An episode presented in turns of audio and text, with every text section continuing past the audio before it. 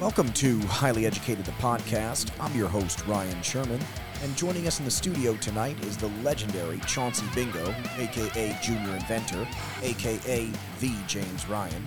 James is a sick DJ, producer, guitarist, MC, drummer, and more. A bit of a local personality on the East End, James brings his magnetic energy and charm onto the podcast to share his story. Follow him on Instagram at Junior Inventor and keep him in mind next time you need a great DJ for an event. If you can book him, summer 2022 is filling up already, so I'd contact him now while you still have the chance. Also, want to shout out Dylan Field and Dylan Sanacola for this new intro song here for the podcast. It's pretty damn badass, if I do say so myself. And I appreciate using this song moving forward. Thanks to the guys, and welcome to Highly Educated. Wish you guys a good 2022, and thanks for the support. Cheers. James, thanks for coming on. How's man. it going, Rye? Yeah, you Thanks know, for having me, bro. Yeah, it's going good. It's you know, it's a beautiful night, little crisp air. When that the fall that is fall in. air, Mm-hmm. it's here. Summer Fall is, is in. summer's over. I think officially today with not the date, but the weather. I think today died. Summer died today. Well, she'll be back. She'll be back. She'll be back in a few months. You know, a lot of lot of months, but a few months. I'm fine with it. I like the winter. I like the fall. I like the fall. That's like my that's my jam right there. Fall's my jam. Mm-hmm. Hey man, we like the same jam. Exactly. It's amazing. So James Ryan. James Ryan is, you know, a legendary East Hampton local. And by East Hampton, we mean the East End of Long Island, New York. Mm-hmm. So the Hamptons is a man of many hats, does a lot of things. But uh, I'll really kind of give him the story to tell the roots. James, you kick it off. Where was uh, where was the foundation to the arts in the East Hampton community? Oh man, was always there. We had you know pianos in the house. Um, as a kid, singing with toys with my sister, but um, eventually, I, I guess it was uh, sixth grade. A friend named uh, Bobby Shea, his dad brought me to buy my first guitar at a place called Manny's in New York City. I actually I didn't know that I was a lefty guitarist at that point. I, I wanted to buy a right-handed one and play it upside down because that's what I was used to. And he was like, "Dude, his dad his dad Danny said, uh, make sure that you buy a left-handed guitar. Excuse me, um, a left-handed guitar, and um, if you don't like it, flip your strings, do whatever you want to do. But I think it'd be easier for you to actually learn if you do it this way. So that's what we did, and um, I you know played through middle school, and eventually Scott Bludorn, one of your uh, I believe he was on here a few weeks ago. Previous guest, yes, Scott Bludorn, yeah. Um, he invited me actually uh, into my in, into my first band when I was a freshman in high school. Get out of here. I no, no doubt. Yeah, that's what happened. And uh, we we played, you know, for just three years there, but I never. It, it just was a lasting imprint on me at that point. I just that's kind of all I wanted to do. And so at what, what age, what age you say? It was like 13, 14? That's when you knew That's- you wanted to just play music That's, for, that's yeah. it? Yeah, that's when it that's when it really hit. And you know, granted, at this point, there's so much of it has become well rounded in audio, but it all started with music. Every Right. I remember the James Ryan with the long hair that brought in a guitar case with Converge stickers on it, and yeah, you know, with your jeans and the studded leather belts and the. yeah, I remember, dude. Yeah, I remember the guitar James Ryan. that's that's for sure. I remember him. Oh, I still got it, dude. We, were, we still got it. We Don't were in jazz band out. Together in high out. school. Don't don't sleep. that's a fact. yeah. Oh boy. So um, so yeah, that was that was generally where it, where it began. But then where did that? So obviously guitar, but then you you play everything. You play drums, you play bass, you play the I whole did- the whole set. So like, I what mean- was You yeah, know. but you know, uh, not anymore. I wouldn't claim to play drums anymore. really? Yeah, mostly because I haven't owned a set in that long. You know, but growing up, I had a set and I was playing it all the time. And then even through college, we had practice uh, rooms that I was able to go play drums along with whatever I was composing at that time. Right. Um, bass, absolutely. Clarinet, I definitely took an indefinite loan, so to speak, from uh, East Hampton High School on a clarinet when I graduated. And Nice. taught myself how to play that. Whatever though, you know they can go with one less clarinet. Yeah, well, you know, it went. It, it definitely, uh, definitely helped a lot. Yeah, I mean, so so the music all came in, tied in, and then you're kind of childhood factors? You know, you said the family, you said, you know, having music around, kids dragged you in when you were younger. But then when were you like kind of starting to do it to get paid? Like, because you were in bands, were, were you getting paid for shows, like little gigs and stuff that you were like, these are Uh, great or whatever? You know, honestly, right? You know, you know who was always cool about that? Uh, the Talkhouse. They really were. No matter if I was 14 years old, they'd try to like split us some door money. You know, if you know, and we would wouldn't be a teen night or whatever. It was. I'm sure it was awkward for them to have a bunch of kids come in and like you know, we weren't exactly nice. You know, Right. Had a blast with it. Right. And sometimes we pack a room out, but at the same time, it's a bit of, I guess, suppose a bit of a liability having, you know, like 15, 16 year olds running around. But all ages shows, you know, I'm a huge supporter of that because that's, that's really what inspires the kids. A lot of the energy, that's where the energy is, as far as I'm concerned. And a lot of this is, you know, It's youthful energy yeah, that I was going to say, yeah, kind of keeps, keeps young at heart. You know what I'm saying? Like, right. um, so yeah, but uh, getting paid, geez, that didn't happen till my twenties at some point, mid twenties maybe. Right. Um, and we weren't playing covers either. You know what I'm saying? So it's like you've got to have solid originals if people are going to be coming to see you and spend money like that. You know? Right. That's that's really the separation between like, you know, the next level is really your when you're getting paid to play your own music as opposed to covers. Right? You know, not to knock on covers, just No, not at all. you know, not at all. there's a place for that too. Oh, there's a lot of money to be made. Absolutely, It's a filthy And- amount of money to be made. And I will, I will say, um, when I began DJing, which really, like I said uh, before we started recording, it, it it it became more than I ever thought that it would. And uh, one thing that it taught me early on was that you don't have to hate music. You know what I mean? Like, there's a time and a place for all these things. Right. You know, it's like if the cover band needs to be there, I'm sure they're the appropriate fit because everyone's made that decision. Right. At a wedding, nobody wants to hear some like original rock band playing songs that no one knows. Right, right. right. There's a time and a place for everything. Chances are, right? Yeah. right. Unless you have some Mm-hmm. some, you know, really big music fans, I guess. But right. Yeah, like you said. But like what are you so when you're doing all the like when you when you segued into like getting paid for stuff, how did you um you know just kind of drop the music side? You said you were doing them both at the same time. Were you playing in a band and also doing paid DJ gigs? Like what was your first paid DJ gig? Hmm. Oh man, first paid DJ gig. I, I I don't know if I even remember. Um, I know that I was undercutting myself forever, you know, because like even I'm just like, I, am you know what you're starting to figure out your worth, you know, and you're Right. it's, it's really you know it's really self branding and, and promotion and in a in a form entrepreneurial in its own because you're kind of just you know selling selling yourself as someone who can just make some party rock. You know what I mean? Right. That's, that's it. Um, and I will say it's always been interesting too. Uh, sometimes there's still this connotation attached to DJs that perhaps they're not worth as much as a um, you know a live musician, which I had struggled with for a while of how serious to take it, especially because I was, you know, just after starting off when you know guys like Deadmau5 and like the whole like super producer DJ thing was Right. You came in at a weird so era. Like you were did, came in at the pinnacle of where I- DJing was, really. I did, but that's not what I was looking up to all those years, you know, like, and, and I did want um, t- a turntable system when I was in middle school. There was something about it that I was always drawn to, um, vinyl records and stuff like that. Did But you collect actually- vinyls as a kid? Uh, I didn't collect vinyls as a kid, but I actually found my parents' vinyl collection and uh, in a, in a closet, and I never knew it was there. It had to be there forever. I only found that in like eighth grade. That's a relic. Yeah, yeah, yeah. I mean, there was all the all the you know uh, Moody Blues, uh, Beatles records, all all that was in there. But we weren't really a family listening to records. And if I That was like their secret stash. That was kind of their secret stash. Yeah, maybe they were doing that you know after nine p.m. when I was uh, you know when I was in bed there. this is how James was born. Exactly. Yeah, exactly. I'm sure there was a little uh little Barry White in there.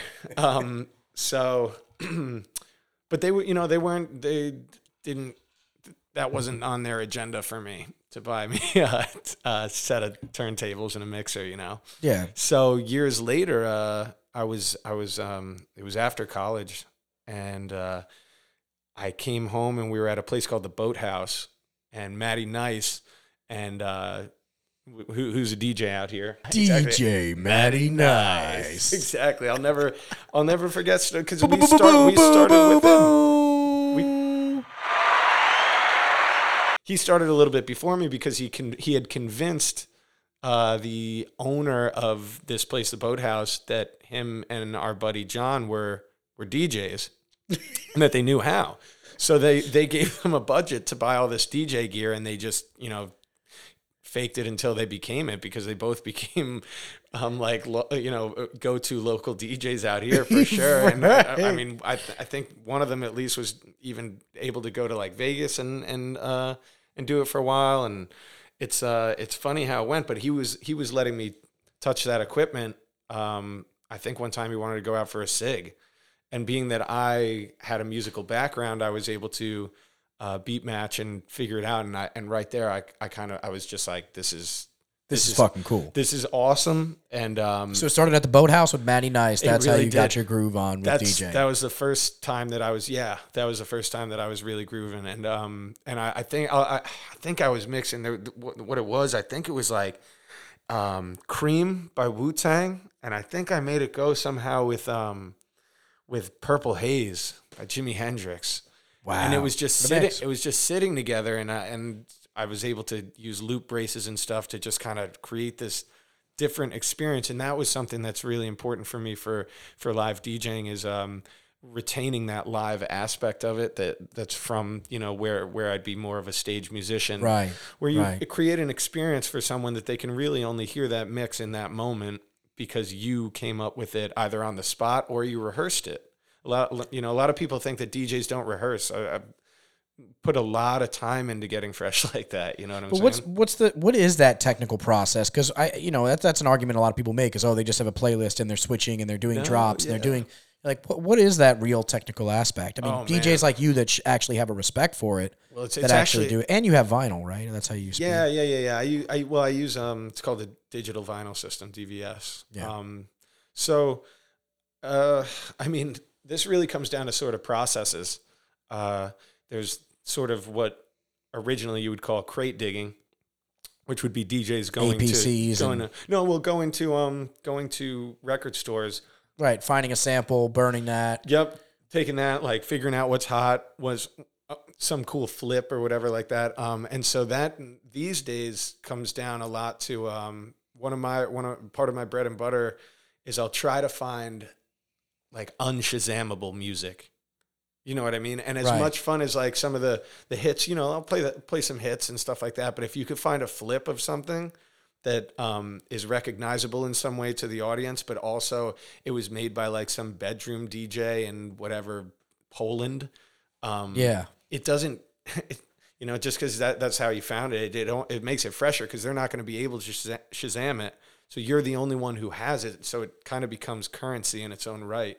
Wow Yeah. okay So, but I mean, I, I think about spend, DJing like that yeah. spend a lot of time digging, digging, digging rabbit holes through like SoundCloud. Um, SoundCloud is a is a is a huge huge one where you're, you're just gonna find stuff that you know some guy has like ten followers, but he's just got this. now but what's what's that in the No, because I don't want to be disrespectful in terms of the copyright thing. I understand people got to make their money, but if you're making remixes, I don't know. I think I think a lot of people haven't, especially in industry people. It's still it's still kind of laggy in terms of uh, understanding how important um, remixes can be to the industry, to the original song. It breathes new life into the original song. You know, um, then people start listening to it people start listening to it again. and it revives it again and maybe turns it into a number one single or something. Like you never know with that stuff. It's crazy how a song catches on and gets hot. it most certainly is. And when you're in a remix and then you hear that song for the first time, like the real song, and you never heard the original before, you're like, "Oh fuck, this is where that Right. came from." Oh yeah, yeah. and then that- you're like, that "That's your favorite song," At or that like point, that's you're bugging. Yeah, yeah, yeah. Right. And that culturally, it is uh, is something I love. I absolutely love where these samples came from. But like I said, I wasn't there looking up uh, to like Deadmau5 and stuff like that. Um, I was more looking towards like RJD2 um, and guys who were making hip hop. You know what I mean? Premier and all this. right. Um, Hip hop DJs, yeah, generally, you know, not not so much EDM-y. right? Um, and then so you really got your first night we were talking about off air. First time you really got a break to get like your own night at a bar. I'm pretty sure it was Blue Parrot, It was, right? it was a Blue Parrot, yeah. so Blue sure. Parrot Thursdays was the original Yes, DJ was. James Ryan Junior Inventor. Yes, it was. You know, night that you got to like throw a party, and it was a rager for what five years, four years, five years. I think yeah, it was. I think it was just under five years. Um, we uh, I don't know. They just gave me a shot. You know, they wanted they wanted people in there. We said, why not try Thursdays? And you Uh, were already a personality kind of kid at the time. People always knew you, Yeah, even yeah, in yeah. high school. Yeah, you're, always, also- you're a friendly guy. People know you as the friendly, funny guy. You know? Right, but at the same time, I was uh, I was, you know, being looked at for music as well. True, Um, true. I- you were was- you were known, recognizable for music. At That right. I mean, I was I was uh, I had been playing with um, I think I'd stopped at that point playing with a band called Porches, um, and also had just released, I believe, my Old Sake album, and so that was that was even interesting too. That was that was all built off of um, that entry point into DJing, which I kind of interrupted myself. But basically, what happened was a- after Matty Nice um, let me, you know, touch that equipment, I was I was like, I've gotta I've got to get some money and and and buy this. Like to me, it was a tick. You know, it was it was a ticket out of the service industry, which I you know I'm still still very much around, but I um I didn't want to wait tables anymore. I wanted to become more centric around the music. So I was like, at least I'll, I'll be able to push myself in this way. And like I said, it became more than I ever thought that it would. right. Um, so uh, But how did? But so from that though, because you said battling with the service industry too. I mean, you worked in the legislative establishment of Cyril's I did. for a long time. Yeah, 14 summers I was in there. Fourteen summers, James Ryan was at Cyril's, Yeah. the famous Cyril's. Cyril's Fish House, man. Um, and I, you know, like, not, don't get me wrong, I loved that. And also, I had been taking some shifts at Blue Parrot at this point too, so I, I shouldn't forget that. I was, I was in there. Oh Um, yeah, I do remember where yeah. that. I remember that. I was doing all sorts of stuff. That's when I first started working with Quantum Sound Systems. Doing, um, I was doing, uh, starting to do audio, live audio at the Surf Lodge too on Sundays, and that even became a career path later on. so you were musically just in that scene then at that time, in the- buzzing in the, you groove. know? Yeah, just trying to trying to figure it out how how to um how to make it happen that way. You know, Now, and then so when when that expanded, when people started recognizing, oh, you know, he's a great DJ and whatever, that's when the gigs started funneling in. Like, oh, can you play my wedding? Oh, can you do this? Yeah. Oh, can you? How did that transition to like really paid gigs? You said. yeah. Well, I mean that that was that was at least you know, I I totally put um put love on that that that was my first you know steady DJ paycheck. Um that was coming every week and I and I I was I was I looked forward to it every week you know what I'm saying? Like that was it. And it was a night thing you know like um during I uh, I will say during you know COVID I was ha- uh, happy to be able to continue to play because there's enough outdoor spots out here. Right. you know that that um that we were able to to skate by on on on a lot of stuff but uh this was um kind of an uh an introduction to how lit nighttime kind of club DJing so to speak can can can be which is Right. where which was where I started for sure Yeah. And then so fast forward future times, you've done hundreds of events now for others, weddings, small parties, events, you know, the list goes on. right What what is it like day to day? Like how, does it get repetitive? How do you how do you remember it? It uh it can if you let it. Um it can become repetitive if you let it. Uh but again, like I said,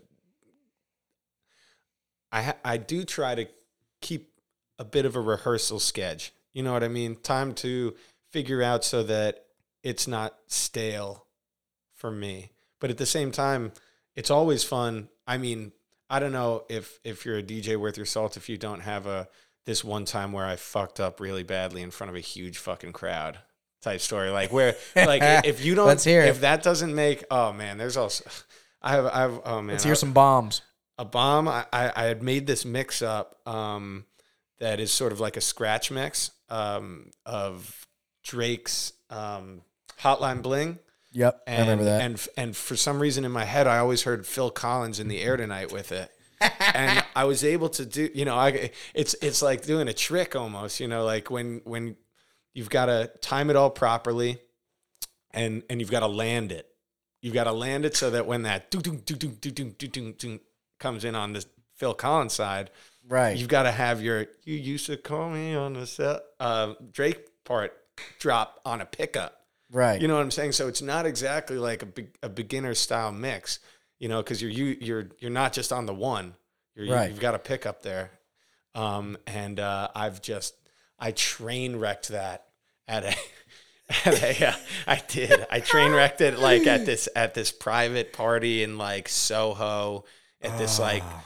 This really cool apartment where they kind of like put me on this like overlook hang thing like above everyone and everyone was just looking up at me like with a disgusted face. I was like, yeah, there's there's times like that too, but I mean like um that one that Should one just done stand up. you know, you know what, you know what though? That was that was an equipment, that was a wardrobe malfunction. The the, the equipment actually messed up on that one. Um, while my mixer was starting to mess up, but um, Yeah, sure, man. It's always yeah, exactly. Let Yeah, me let me whatever, blame it on something. Yeah. No, no, no. That was. I'll say that was bitch. me. I could have gotten around that somehow. Um, So you've had some bombers, you know. I've had some bombers, totally. But then there's the But other. that's the bounce back, there's right? the other, but there's the other part of that where like if if when you go big on something live and you it just pops up and you've never rehearsed it and you land it, you just feel like I'm ready for this party to go forever. You know what I mean? Like because Right. people will notice Energy is restored physically too. You like totally. You Oh, just yeah. feel like a, like electric, being like, yes, this is a this is a killer mix. Like, What's more is- fun for you? Comparatively, you've been a, a musician on a stage in front of fans. right? Me as a drummer, I've played in front of bands, li- you know, live shows, etc. Comparatively, that feeling is it DJ to music or music to DJ? I feel like music gives you more of a feeling. No, or am I wrong? I mean, it it it honestly depends. They're they're they're definitely different. I mean, um, when I'm playing live with other people on a stage, it's a totally different relationship with like you know the equipment that you're playing through, anything like that. Whereas um, DJing is sort of uh, you know you might have people hyping around you or like hear what you're doing the same way that you're hearing it.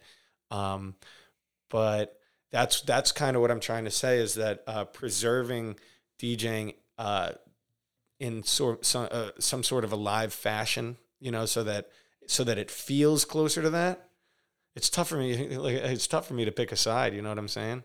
that's um, that's why I picked your brain it's- for it because I feel like you've yeah, hit both difficult. sides so well that you now you need to. I've gotten that feeling on both sides. Yeah, that's that's it's an interesting one, and I've gone back and forth on it because I find it easier to be even regard even regarded in any way like regarding yourself or regarded uh, by others as you know it's it has this um connotation of being lazy i feel like djing i really do It does. No, it gets a bad rep. It I, thi- really I think it does, and I think it, a lot of it comes from um, that like superstar producer DJ era the, of the you know late aughts, 2010 esque, you know, like the teens, whatever. Yeah, and that's that's what I think. It kind of gets into it, but even bands too. I mean, what? Eh, I feel like a DJ doesn't get any more respect than like some shitty band that no one's going to see. You know? I don't think. No, I don't think. I, I think. No? I think that the shitty band would get more respect sometimes. Really? I really do because Ah. a lot of people just have this like immediate thing in their head that, that the DJ isn't isn't working hard and they're just pressing play and and They just like think that, way Like- about the drummer in the band. Yeah, exactly right. Always late, screwing up. Lazy. You know all about that. yeah, I've heard it my whole life. Yeah. So um, yeah, so uh, so straight up, that's um, that's generally where it's at with that, you know. But again, a lot of rehearsal goes in um, to make it sound fresh, and I, I believe that's where um, I've been able to find myself uh, experiencing, you know, some levels of success as a DJ, straight up. Yeah, for sure. Yeah, people think the DJ is lazy, but in reality, you guys are putting in hours and hours of you know time to to create these samples, to create these mixes, to create things. It's not just everybody's up there standing and hitting a button. I'm sure there is guys that are up there doing that, just like there's any other Oh, I've, shitty. I've, I've definitely, person. I've definitely split, I've split gigs with people who, I'm like, how, how are you even next to me? How I don't did you mean that. I don't mean gig? that to be cocky at all. I'm just saying, Right. like, I don't, I don't understand, like, How we're in the same cal. You must have lied on your resume to get here, Right. son. right? Or if someone, or people like you a lot, I guess. You know Right. what I'm saying? But like, yeah, that's when when it when it doesn't come off as fresh. Like, I'm never a, a dick to them, but I mean, more times than not, I've actually watched them just be like, no, no, keep going. You keep going. You know, I'm like, well, we said we were going to go back to back. You know, which is a really fun. Well, that's a dynamic See, that's too. a fu- that's a fun exercise as a DJ to go either one or two songs at a time, see what your partner's going to play, and then and then it just keeps you it keeps you sharp, and you find yourself again doing things that you wouldn't have thought to do because there's another mind in the room. So it brings it back to the stage, so to speak, with the, the live music, and the live music, right? And working with a band, it's kind of real. the same thing. So the the time and the and the hours you put in on the back end, people don't see. They just pay you for the hourly gigs. Just kind of like how me for a photographer, it's like you know they pay me for the hours I'm shooting the camera. I don't really charge people for editing. That's kind of just something that's thrown in. But in reality, I'm editing a set of 300 photos for Right. eight, eight hours sometimes. all the ghost work, right, the ghost work you don't see is what shadow really work. eats it Yep, up. yep, you know? totally, totally. All the stuff that you're getting together in order to be able to make that experience happen for them. Um, that's that's huge for sure, and that's that's again where I'm saying like uh, the digging comes in, digging down these rabbit holes of the internet, being like, oh well, who? Oh, here's a fresh track. Who liked that track? And then start looking at their profiles and then trying to see where that might lead. And hopefully, at the end of that rabbit hole, you found at least one, two other like fresh tracks that nobody else even has. So yeah, we were talking about just like create, you know, like you said, finding that special sound, finding that special sound, honing that in. Right. Some people search weeks for it. Some people search months for it. You know, some people really That's for sure. try to search for that sound. We were just talking about crudo means raw. I was just talking about with you. Right, right. Um, and you know, he he's doing, you know, originally coming from like some boom bap stuff, and uh, when I was first starting DJing and I was still playing more live music, I was going to uh, the record stores and getting what what are called breaks records, Right. and they're generally um, just drum loops, stuff like that. That uh, that I was able to loop myself and then play music over. That would a lot of that would turn into the first Old Sake album, um, and even the the album to follow follow it, Gloomfeather. Um, that uh, that all came from kind of a DJ vertebrae, to be honest. You know, just this kind of Frankensteiny way of doing it, where you're kind of the only one in the room generally, and um, you still you got to piece them all together yourself. So it, it turns Right, into production. That's which which you know Production's the hardest aspect, in my opinion, to pull it all together. Like Production's a blast. You know, I love know? I love that. You know, but that's um, hard though. You know, pulling together the elements. I feel like for me, the easy part is playing the drums. I can lay down drums all day. I can do it in my sleep. I can do it with my eyes closed. But but right. producing like you have to be so in tune. It takes hours and it's dredging and you're Well, yeah, concise, concise, and and, you know, mixing and- concise is a is you know sort of a um a relative term, so to speak. You know, it's so subjective. It's like, well, how how concise do you want to be? I mean, o- o- over over quarantine, I, I I wrote a six song EP that I haven't even put out. That was I had been listening to this metal band called um, The Locust a lot again, and their Yeah. grindcore. I mean, each song is only about thirty seconds long to a minute, but they're very memorable if you're um, in tune with that type of music. Uh, and so I started wa- trying to take that short form and put it into kind of uh, almost like a Queens of the Stone Age esque rock. Was that the moss eaten deer head guys? Yes, that was. Yeah, that was from their fir- their first. Uh, yeah. one of their first. I remember um, those guys. Oh yeah, man, they're, dude, they're, fuck dude, they're, yeah. they're, they have an album called Plague Soundscapes that to, to this day I just I I'm, I'm blown away by it. So I started listening to it again and was just like, well, this is at a point I don't want to lose the artistry. And and going back to what you're saying about you know the repetitive nature, does it does it get dull for you? And it's like, well, it, it can, but I think anything really can. Um, and Or are you gonna be big enough to not let it? well, stir, know? yeah, stirring the pot up again and being like that, like feeling more like an artist rather than you know. You never want to sit there as a DJ and feel like a, du- a jukebox. That's that's like one one of the f- primary rules. You know what I mean? right. From you know drunk chicks coming up and trying to. This one was so hammered. Um, I was like, I don't have that because I didn't have it. Whatever song she was asking for, I didn't even know what it was.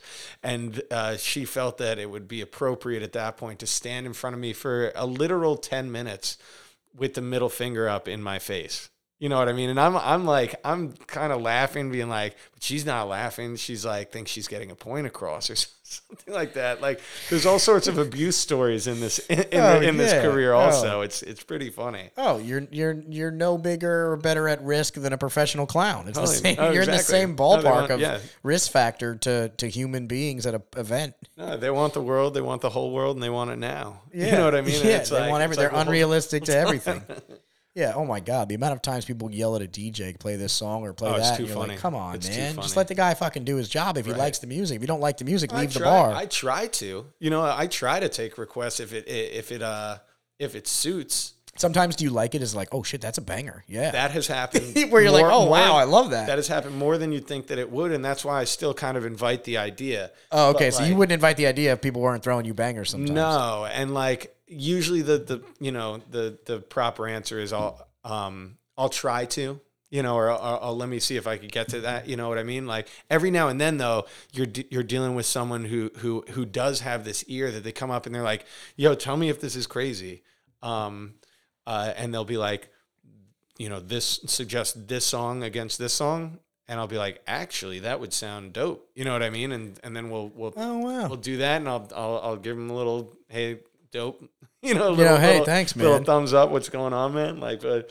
um, and that believe it or not isn't even few and far between. And that, probably makes your night too to be like, damn, okay, all right. Those are little helps. moments like that that keep yeah. you to keep you alive Totally, with it. because it's about the it's about interfacing with the people. You know what I'm saying? Like it's it's that's what you're doing, and and you come out no. That's half no the one- aspect that no one realizes. No one comes out and says, "I hope the fucking DJ," you know, or or even DJs. No one's like, "I hope the DJ." Uh, excuse me. I hope the audience sucks tonight. You know what I mean? No Right, one wants that. right. That's not like No I'm comedian wants a heckler. No whatever. Well, totally. Some sick fucks, but Oh, yeah, exactly. The ma- the masochistic ones. right, like Patrice O'Neill or something like Right, would right. rip hecklers up, or Bill Burr rips hecklers up. Like you know, there's certain does, people you don't want to heckle, but Um, so yeah, so that's that's where it's at. So I'm I'm open to the idea. I'm not I'm not you know that crazy with it. Some people are like, no, absolutely not. I so mean, what advice would you give for like younger DJs or younger musicians going into it, especially out here in the Hamptons? Is there still something left for them in terms of events and gigs? I mean, you're you've been really busy lately, right? Like Yeah. you've been crazy busy these last two years. Even Very even busy. through the pandemic, you were busy. Right. And and really that DJing that, and- that kept a lot of people away. You know what I mean? So locally there weren't so many um, DJs left to fill slots. So I'm getting shouts often, you know, last minute to be like, can can you come? Can you hit this? And I'm I'm hitting up, you know, like my my uh my homie deli boy Greg. Um, and seeing if he could fill slots for me. We're we're we're constantly passing gigs back and forth. So like at a point, uh, there is that environment that there is a, enough of a community. I mean, even for instance, uh, homie DJ Chile is with um, uh, 105.3 now, and he he reaches out to to all of us to see if we want to do a Labor Day mix.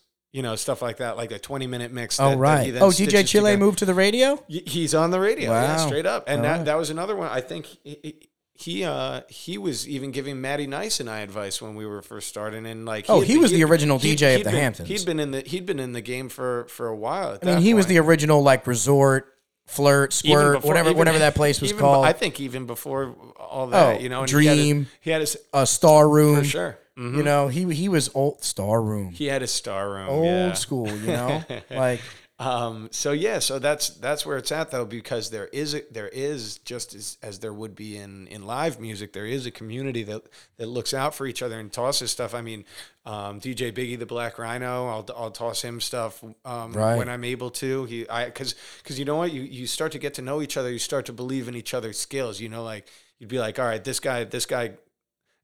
For, for lack of better verbiage, this guy gives a fuck. right. He You know what I mean? You're Like, passionate. Totally. You want gotta- passionate people, especially if you're going to work with people and give people your work. That's your word you're giving to somebody. Oh, I have a great For DJ sure. for you. You're not going to want them to suck or like be No. something bad, because then that's a representative of you. That's that's a reflection. And we've of all yours. we've all gotten anxiety over stuff we care about. You know what I'm saying? So like, especially in that, like at a point, you're just like, oh, you could see you could see who the squad is. You could see who's coming up. You know, and and who, and who you would who you would. But you're saying there's room. You're saying there's room, I man. Like that- come up. Absolutely. But how do they afford room. the rent out here? Oh man, that's a that's yeah exactly car car car crash. Um, I don't know, bro. That's that's you know like uh that's that's a tough question because I, I'm I'm I'm uh, disgusted with with what's gone out on out here with as ter- in terms of housing, um, and as as uh, Scott even said, another one Scott of your Bluedorn, former yeah. right. He uh, you know, it's like the, the answer. Oh, it's a shame. It's a shame.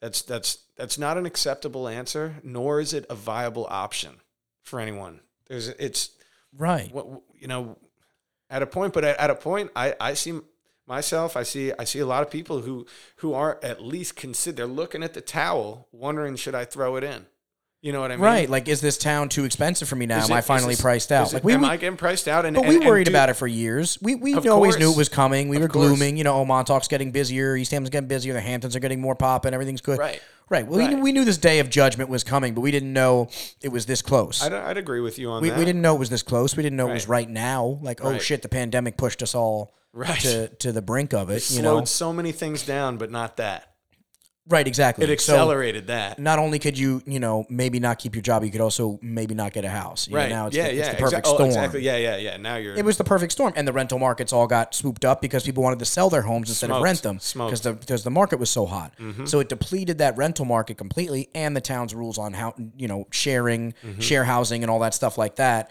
That also cut back big time on things. But I think more so it's the real estate market and selling of the homes and people. You know, all my workers in the companies I work with, you know, they they don't totally they, and, they and all come from up island now. They were living here a year or two ago because now they have to move because they couldn't. You know, the houses Right. they were renting now got sold. or or for instance the amount of restaurants that haven't been able to open uh you know full time for seating because they can't staff the place because staff housing isn't around you know all sorts of stuff like that Right. Well, the immigrant visas aren't being issued or Right, weren't that- being vised. that doesn't help at That all. That was a huge thing. There was no Russian immigrant visas. There was no Haitian, no no Jamaican. no Jamaican, no and, and no Irish. I Irish, mean, there's a yeah. lot of there's a lot of immigrant labor here in the summertime that come in, you know, with visas, and they and they do produce a lot of labor force, and there Right. just wasn't that labor force this year, and the Hamptons really took a toll, you know, Yeah. for it, absolutely i would completely agree with that um and the town. and, but you know what Hmm. i will say i feel lucky that i do have the joint that i'm staying in i do um but right, you're fortunate, but you're not. You're lucky, you know. Right, but that's the thing. It, it's like it, it-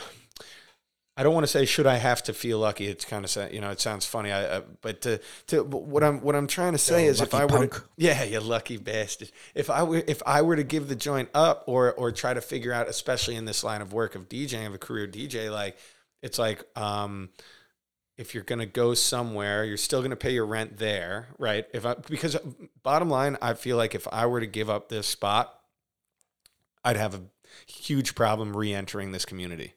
Not not not because I think I think you know I'd get by with a little help from my friends, but the bottom line is, you know, I don't wanna be I couch want- surfing I want my 30s. joint exactly like I want my spot. Who who wouldn't? Right. You know what I mean? Like so, there's there's that aspect of like, um, you know, it, it adds another factor of risk to um to that career. You know, even It does. It does. Like that wasn't really that there before because before you could career, afford. exactly Before exactly. you know, if it was eight hundred dollars a month, you could rent somewhere. That's fine, you know, because you can maybe make that in a few gigs a month. you know, it's totally. not really that Well, I mean, bad. Yeah, it's, I mean, it's more expensive than that. I'll tell you that much. But Right. but No, even back then. But I'm saying, you know, Right, now even more so. right. And, and at the same time, like you said, but the, but there is a lot of work for people, so you don't discourage young DJs and, and bands. Now, what can the town do to really promote these things? Because I feel like you know, while you know, Mayor Jerry Larsen, we're going to get him on the podcast. I feel like he has That's good. I love expressed that man. Good man. he, yeah, he's expressed that he wants to do more live music. He wants to do more events. He started the thing in the Herrick Park where there's a lot of you know music series there. He did the Main Beach thing, That was collab cool. with Yeah, them. yeah, yeah, yeah. So I think it's a lot. They're you know see, they're they're getting cool. there. You know, that's coming from what what what I That would wasn't regard- around, though, when we were younger. I, I would regard this place as a town of no. The No, land no, of no, no, is no, the famous no. saying. Yeah, the land like, of no. No, yeah. no way. Like and uh and seeing that. Unless you're a rich guy that can buy a beach, a whole strip of beach. right, right. Can Yeah. you imagine then that? It, then it's the land of yes. oh but wait, other than oh that, wait, yeah, that happened. but that wasn't the town's fault. That was New York State. Right, so that's- blame the that's state. true, that's It wasn't true. the town. Fairness to the town That's and all the true. guys, the council board, they all hate the this whole thing. Right, too. that's true. They're fighting for us, not for them. just so Seaflower, you know. baby. Yeah. Um. Anyway, uh, so yeah, so I think that is rad. You know what I mean? And it it it it was cool too that it all cropped up all those events kind of out of out of out of nowhere. Well, once know? he became in office, he kind of started these things. And that's why I appreciate people that are trying to make the arts happen because that's really what this town was founded on, right? The roots Totally. of what made it the Hamptons and what made it famous was because these abstract artists and famous painters and everybody, you know, they weren't famous when they were, you know, they were out here. They were painting in their heyday and then their work became praised. Like, you know, Correct. a- and, this is where they lived. It's like now you have to pay this homage. We don't want to turn into this dusty, shitty, like Jersey Shore party town.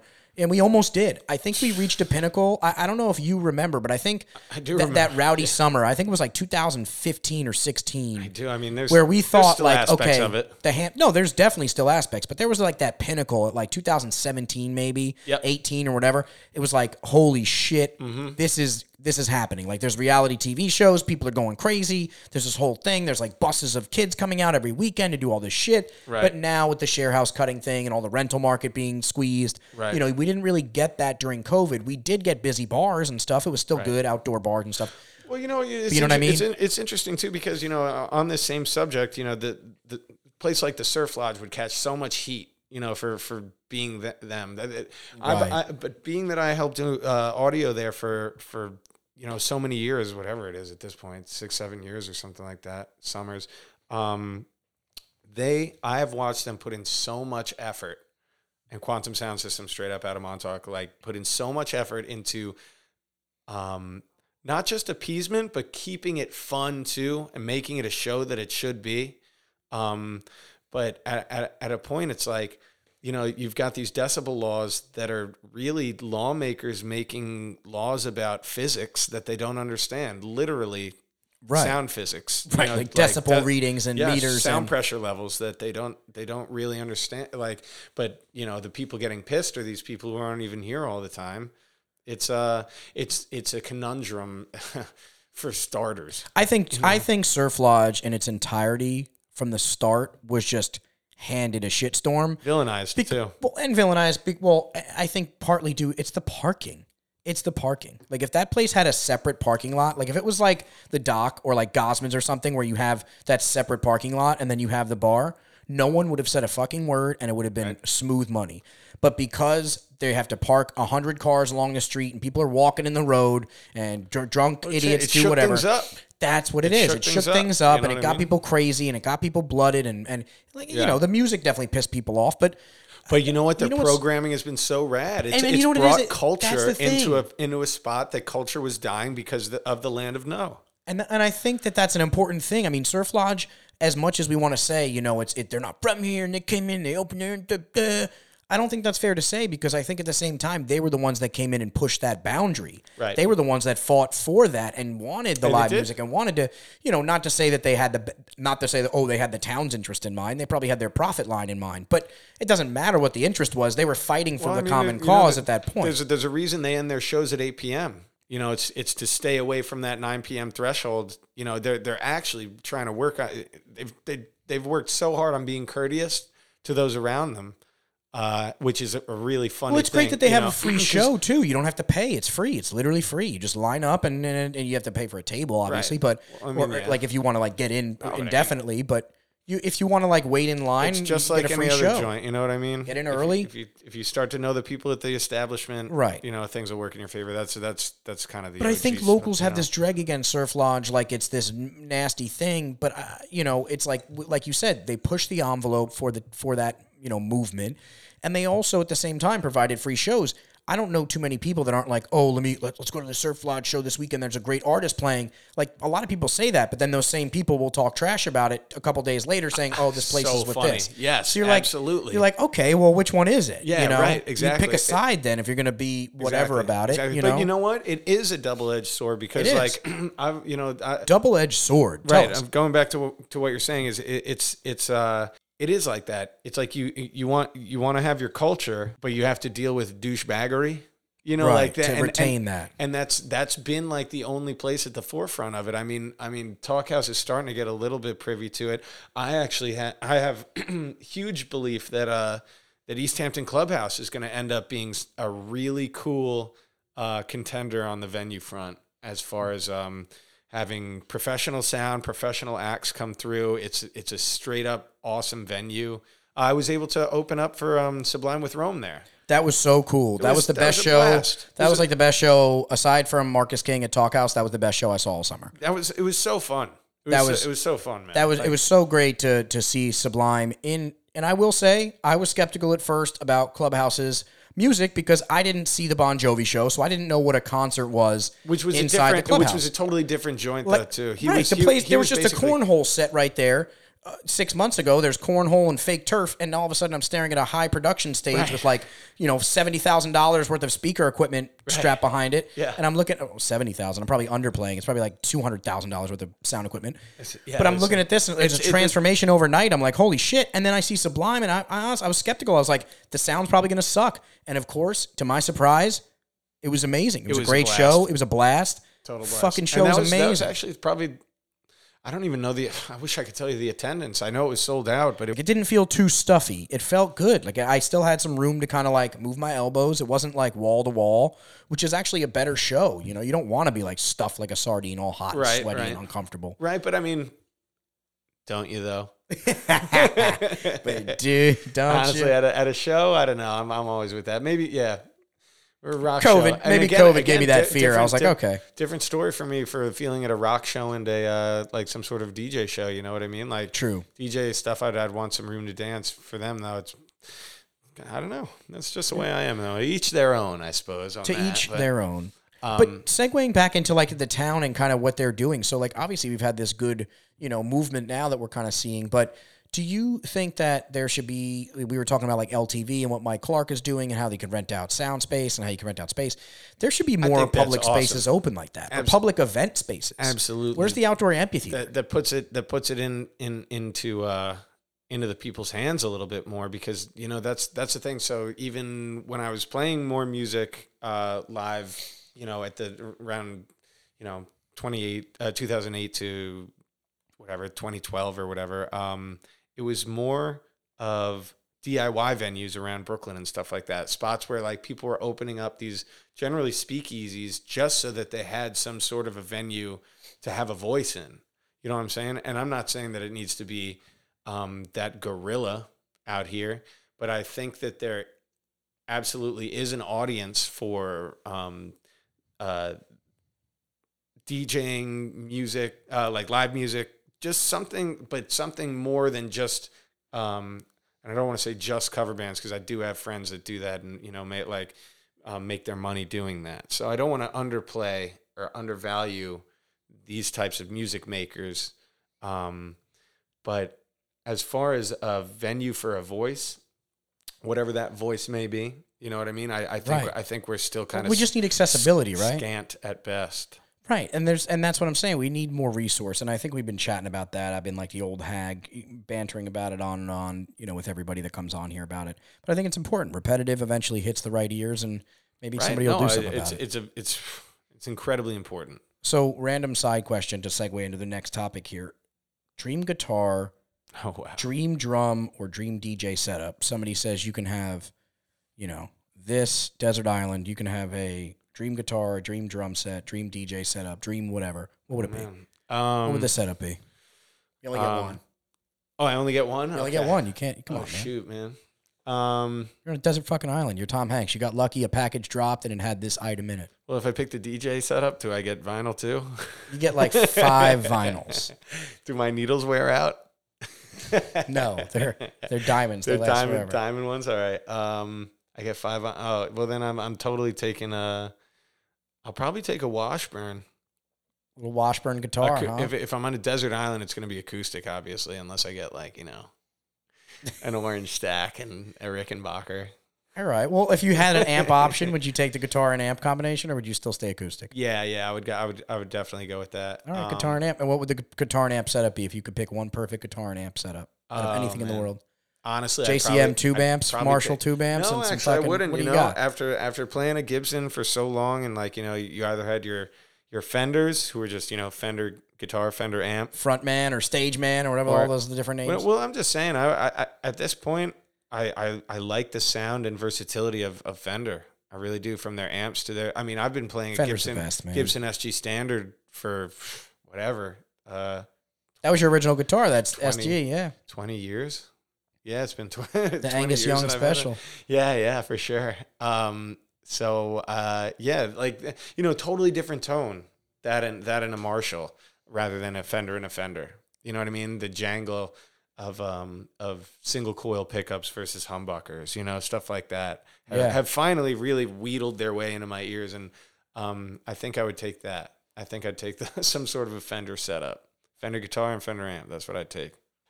All right, that's fucking that's legit. I, I would respect that. So James motherfucking Ryan. Sir, You know, you you you've done it all at this point. You know, guitar. You've done the bass. You've done the drums. You've done the DJ, the MC. So you know, you did the Chauncey Bingo. How did that all start? Jono came up to you and said, "Hey, man, I want you to be an MC," and that's how it rolled. Yeah, that that one's funny. I think that actually came up uh, at the Talkhouse, and uh, he was like, "Hey, so me and the boys were thinking we'd do a bingo," and I was like, "What?" And he's like, "Yeah, we do it in the backyard, my backyard." I was like, "Sure, let's do it." You know what I mean? MC Like- the bingo. yeah, because at that point, I, geez, I, I don't know, man. I was, at that point, I was down for anything. Like I said, uh, it, this this audio game, this music game, has been long for me at this point. You know, You're playing the long been- game here. Yeah. Yeah, totally. The well-rounded, you know, like anything from production, DJing. You know, it's it's, um, it's all exciting to me. It is. I, I love all of it. So. Um, the, yeah, the uh, the bingo thing though turned into another thing that was more than I thought that it would be. Um, you now you became the legendary Chauncey Bingo. Exactly. Chauncey Bingo is a uh, sort of self-deprecating um, bingo um, master of ceremonies. Yes. Is the character that uh, that he would be defined as, and The um, artist formerly known as. Right. Exactly. He's uh, so he I get I get to have fun with that one. You know what I mean? That's your fun I, one. I kind of get to beat the crowd up a little bit. They're they're into it. You know, like That's a great thing he does. Oh, it's there. a blast. Oh, Yeah. dude, he's and he, Shout out to Jono. yeah, that's a fact too. Good, uh, good thing over there. hmm It's uh, you know, Rich. but but so what is the aside from Chauncey Bingo and and doing these amazing events and and staying busy with all- the things you're doing? What does the future hold? I mean, what what what does James Ryan have on his plate? What's what's in the crystal ball? Um, I'd been working uh, just just before you know everything got the rug pulled out on on um, this um, drum machine type thing. It's an automated percussion instrument that is able to be fixed onto drums and such. It's not. I, I don't want to call it a robot drummer, but it, it uses um, it uses MIDI to trigger. Um, I'm sorry, this is something you're building. I built it already. Yeah. So you're actually inventing. So junior Yeah. inventor is actually Yeah. inventing things. for sure. That's yeah, that's that's part of it. And the, the junior inventor that that you know that that came about as a as sort of a mantra to jump forward on whatever you're considering. You know when that passion hits that you're just like, let me uh let me absolutely put my efforts in here even though I'm not a professional yet. You know what I mean? It's like you've got to take those first steps. You've got to be that. You've got to be the junior inventor. Not to not to uh, sound corny like that, but it, I didn't that's, realize that's, that's where the name came from. yeah, straight up. That's it's like something I kept in my heart of just being like, all right, if you need to, you know, fix this uh, engine to make sure that your tour van is working, like you better start figuring out the inventions, man. If you want to, um, you know, DJ, you better figure out how to uh, get your gear together, get your music, get your whole production schedule down like that, make your friends like all that. It's um, it's all part of just this mantra of of going and getting it. That's that's kind of what I mean. You've got to invent it. If it's not there for you and you want it, you better invent it. That's that's what that's what it's meant. And you'll be a junior inventor until you get there. yeah, exactly. And then and then then at one point you'll become a professional. I, I think that's beautiful, man. And that that's tr- it's it's it's there's so much truth in it too because everybody has to hone their craft, right? You don't wake up just being good at something. You have to chip away at it. You got suck at it in for the a while. fire. Yeah, fire. And you got to and you got to switch it up, like you said. There's flares. There's different things you got to use to keep yourself creative, keep the juices flowing, Mm-hmm. and and it's about being passionate, like you said. That's the number one thing is being passionate. It doesn't what matter is. what you're trying what to it do. It really doesn't. Yeah, it doesn't matter what it what you're doing in your life. If you do it with passion, you're going to be happy with yourself. Absolutely. Or you're at least not going to be bummed with yourself that you didn't. Totally.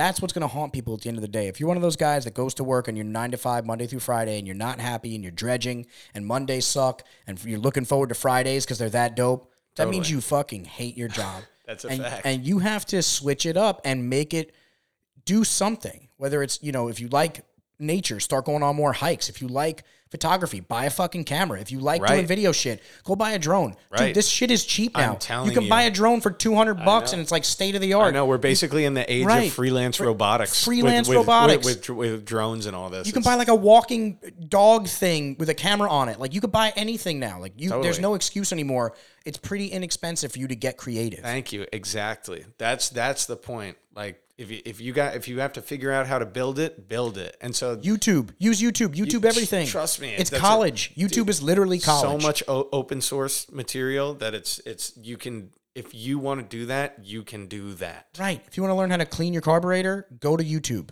Yep. If you want to learn how to change a string on your guitar, go to YouTube. Yep. You want to learn how to friggin' uh, do a, a, a sound edit in your editing program online? Guess what? There's some nerd in YouTube that figured that shit out already, Right. and it's already up there. Right. Who'd be happy to talk to. We'd be happy to talk to you, ask questions. I had Nate Fife on here, and I just launched that podcast, and we were talking about how he used his networking to pr- produce resources. You know, go to the next guy because he makes jewelry and he's a jeweler. So it's like, okay, Ah, very cool. You know, if you're Very doing cool. this, you know, oh, how did you do that technique, or how did you do this? It's like you're just asking some guy. The worst that could happen is that he says no. Then you ask the next guy. which which actually you'll find rarely happens because Rarely. because you know People want to talk about their pe- arts and passion because te- they're passionate. those same people who want to learn want to teach. You know what I mean? Like there's if it's not some, passionate. If exactly if it's not some like silly uh, silly deep trade secret that they'll they'll talk about everything around it. Right. You know what I mean? Right, Like, right. If it's not the KFC talk- herbs and spices recipe, Exactly. you know, they'll still talk to you. right. They'll still talk. to and that's the difference. And you know that that's you're right, and uh, that's important. Using the networking, blending it all together. right. But so moving forward into this year and the mindset you're going to have going forward, like the fall, the winter, what's on the agenda? Do you have anything crazy booked? Do you have any trips planned or anything? No, I'm starting. I'm going? starting to finally finally think about it. I have um I have enough uh friends' weddings and stuff actually that I'm just finishing out October with. But then of Right. course you know people start hitting you up about Halloween and where that fall where's that falling this year and then You get know. booked to do Halloween gigs too. So it's basically any holiday. Already I've had three. I've had Blue Point Brew Co. Green Greenport Brewing Company and uh and Clubhouse as well. Uh, hit me up about Sheesh. already in the past week. All, all it was like nearly they, they all hit me up on nearly on the on the same day. Um, so I mean, it's nice. It's nice to have that, but at the same time, I do think about you know wanting to take a few um, you know couple weeks or something in Florida and, and DJ down there. You know, set up set up some traveling because because I, I love traveling and and part of the reason why I've loved music for so long is because it has helped facilitate that. Um, Right. That's- Whether you're in a band traveling on for shows or you're in a DJ thing going Yeah. on things. Right. you can you can move around with it. Um, so Which is good to know as somebody who's looking who loves music. Maybe you don't know what you want to do. You're in high school, you don't really know what's going on, or you're in college, you don't really figured it out. Go you know, for you're it. out of college, you still don't Mm-hmm. really know what you're doing. Dude, if you DJ on the side or you like that, dude, just go for Sure, it. That's play- what we're telling you. music. Yeah, just go. for literally it. telling you you to go gotta for go for it, like because it, it's going to work out. It's just going the the universe. If you're as- passionate and you as- know what you're doing and you're rhythmic and you can figure it out, you got it. Like you already had the ear for music, so it was easy to DJ. I feel like right? comparatively. Almost you. in a better sense. No, because you're a musician. It's easier. Right. I'm a drummer. It'd be easier for me to be a DJ because I get the rhythm. I get Yeah, the drops. I get the, Right. you know. Yeah, yeah. Instead of somebody counting. square one coming in like no rhythm. But I'm still saying, right? It is harder, but at the same time, i- i- if you just start going for it, the universe will conspire in your favor, as they say. And it's it's like, you know, at a point, I had so much audio equipment and stuff just because people started to get to know me as you know someone involved in audio, whether it be music or DJing or whatever. And so they're like, "Oh, uh, I have this um, crazy analog PV mixing board, and we my uncle doesn't need it anymore." Do you want it? You Exactly. became like the And junk point- collector, Exactly. Uh, well, yeah, but at the same time, you you recognize knowing the industry, you recognize the value in it. It starts becoming difficult to say no, and then yes, you do have to start to purge, you know that that stuff for sure. Right. Yeah, that's a fact. Um, That's how it really is. but that's what I'm saying. The- a- a- As it, you know, as, as they say in uh, The Alchemist, the universe will conspire in your favor as you start to just go for it. Fortune favors the bold. That's it. That's it. That's a fact. That's it, man. So hey, James, it's been a fucking pleasure. Right, it's been a man. blast being on here with you. I'm uh, I'm stoked to see the future of this show. Very stoked to see that you're doing this too. I think I think this is going to turn into something really special. I think we're going to get agree with you. get get this thing ramped up and you know thousands of listeners a week and it's going to be a big thing and then and then we can expand baby we can open up the giant studio we can have a club an event space uh, we can do Let's whatever we want the world's ours baby That's it. the world is ours james thanks again appreciate you All right. Love you, my bro. love you too man If you want to advertise on Highly Educated the podcast to our local listener base, please give a contact to 3 Mile Media at gmail.com. That's 3 Mile Media at gmail.com. Thanks for listening.